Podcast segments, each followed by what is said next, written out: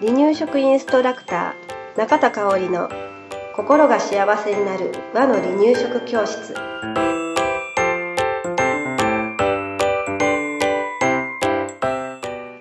第30回になります。番組アシスタントの山本智子です。今日もよろしくお願いします。はいよろしくお願いします。だんだんね寒くなってきましたね、うん、うん、冬本番なんですけれど、はい、冬で気になることって言ったら、うん。私は感染症がすごく気になるんですね。ね。自分がかかるのももちろんなんだけど、うん、子供たちがかかることもすごくやっぱり気になるし、ね、学校で何が流行ってる、うん、何が流行ってるっていう話聞くたびに、うん、もうママ友たちと「うん、いや大丈夫かな大丈夫かな」っていうね,、話話題になります。うんね。ですね。赤ちゃんなんか特に心配ですよね。心配です。うん。ね、赤ちゃんと病気の時どんなもの食べさせたらいいんですかね？ね、そこすごく気になるところですよね。うん、ということでね、今日はね病気の赤ちゃんに食べさせたいもの。と逆にね、はい、控えた方がいいものというお話をしたいと思います。はい、であの前置きであのお伝えしておきますけれど私、はい、医療関係者医師でもないし看護師でもないし、保健師さんでもないので、あのあまりね詳しいことは、お伝えはできないんですけれど、一般的に言われているものをあのお話しします。なのでやっぱりねもっともっとしっかり聞きたいっていう方は、はい、えー、小児科の先生に相談されるなどした方がいいかなということ。ね、うん、そうですね。はい。ということで、はい、えー、お話ししたいですね。はい。はい、ではえっと病気の赤ちゃんにはどんなレシピがいいでしょうか？はい、そうですね。病気の赤ちゃんには離乳食を用意するときに2つポイントがあります。うんはい、まずはね、胃に優しい食材、うん、つまりね消化がいい食材を用意してあげましょうということですね。うん、あとはね、口当たりがいいもの、滑らかなものを用意してあげましょう。例えば喉が痛かったりすると、飲み込みづらいっていうのもね、あるよね。大人自分自身が、えー、これは飲み込みづらいなっていう食材はやっぱり赤ちゃんにとっても、うん、うん、飲み込みづらいですよね。はい。うん、私あの自分自身がおたふく風邪になった時に、うん、すごく喉が痛くてっていうのを覚えてるんです、うん、あの小学生になってからなったからね、うん、その時に母があの病院の近くにたこ焼き屋さんがあって、買って帰あの一緒に帰ったんだけど、そのついてるソースがもう痛かったのね。っていうのを覚えててだから次の日病院行った時は、ソースなしのたこ焼きを頼んだね。買ってくれて、でそれやったら食べれたっていう思い出があって、でた確かねタコは食べられへんかった。あやっぱり固形だ固形やからね。あの周りの皮だけ皮っていうかあの中のふわふわをね、食べた記憶があります、そんな感じでね、やっぱり、うん、少し赤ちゃんにもね、配慮してあげた方がいいのかなと思います。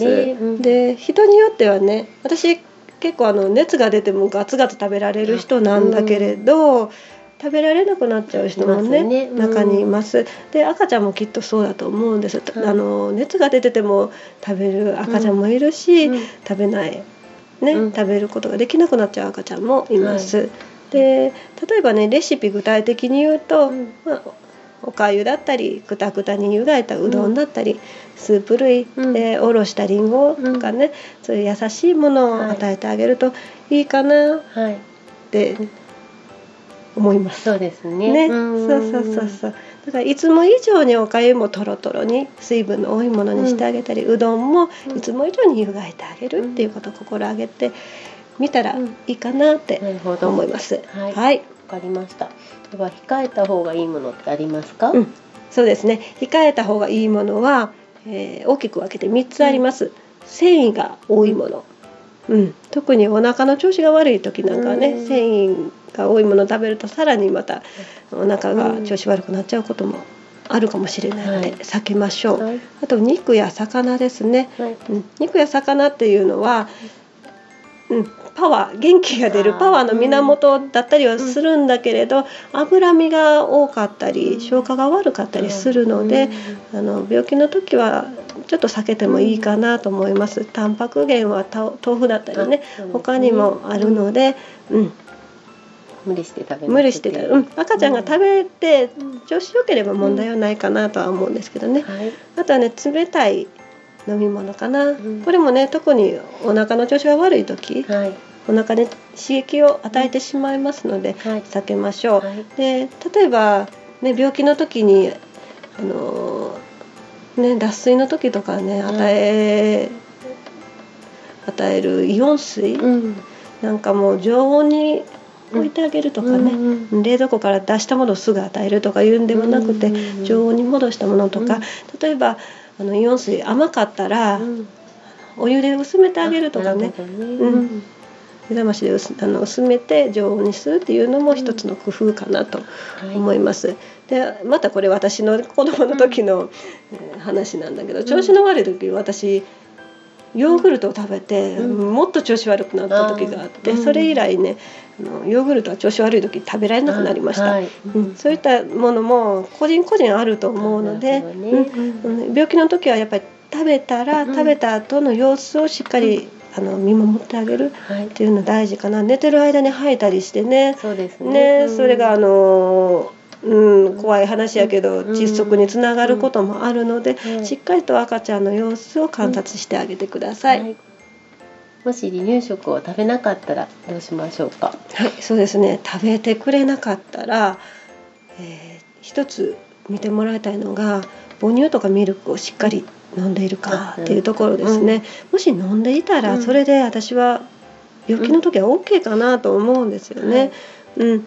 で例えば熱がある時下痢嘔吐がある時は脱水症状になりやすいので、うん、水分はしっかりとるように意識しましょう。はい、で、うん、離乳食食べなかったらやっぱり心配は心配。うん。そうですね、特に母乳ミルクミルクもね受け付けてくれなかったりとか、うん、飲んでもすぐ吐いちゃう時とかは心配やし、はい、赤ちゃんってす体ちっちゃいしね、あの急変することがあるので、ねうん、やっぱりねあの自己判断せずにお医者さんに、うん、えー、行く定期的に見てもらうっていうのは大事やと思います。はい、で、ね、よくその保育士たちが言うのは、はい、3日以上高い熱が続いたりすると、あのそれは他の原因がある可能性はあるよねっていう疑いを持つっていうことも、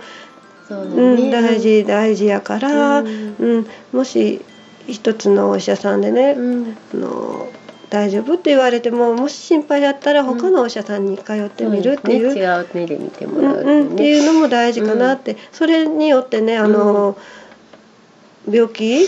感染症が発見されたっていう子を私今まで何人も見てきてるので、うんあのそういった目で見るっていうことも大事っていうことをお伝えしておきます。はい、はいでは体調が戻って離乳食を再開する時って気をつけることありますか、うん、そうですね。しばらくもし離乳食をあまり食べられてないとか、全然食べられてなかった場合は、はい、いきなりねお肉を与えます、うん、魚を与えます、っていうとこから始めるんではなく、離乳食初期に戻ったつもりでね、おかゆからゆっくりゆっくり一さじ一さじ、うん、あの与えてあげる、まあもちろんあの最初から小さじ1杯 あのね、完了期の子が小さじ1杯から始めるというわけじゃないん。だけれど、おかゆの優しいものあの消化のいい野菜から始めるとかいう感じで、うん、えー、進めていってあげたらいいのかなと思います。慌てないことが、ね、大事かな。はい、うんで病気の種類によって与えない方がいい食材もね、ね、きっとあると思うんです、うん、それをね私がお伝えすることはやっぱり、うん、うん、できないので、お医者さんと相談しながら、うん、進めていってあげるといいかなと思います。はい、はい。はい、今日もありがとうございました。はい、ありがとうございました。離乳食インストラクター協会では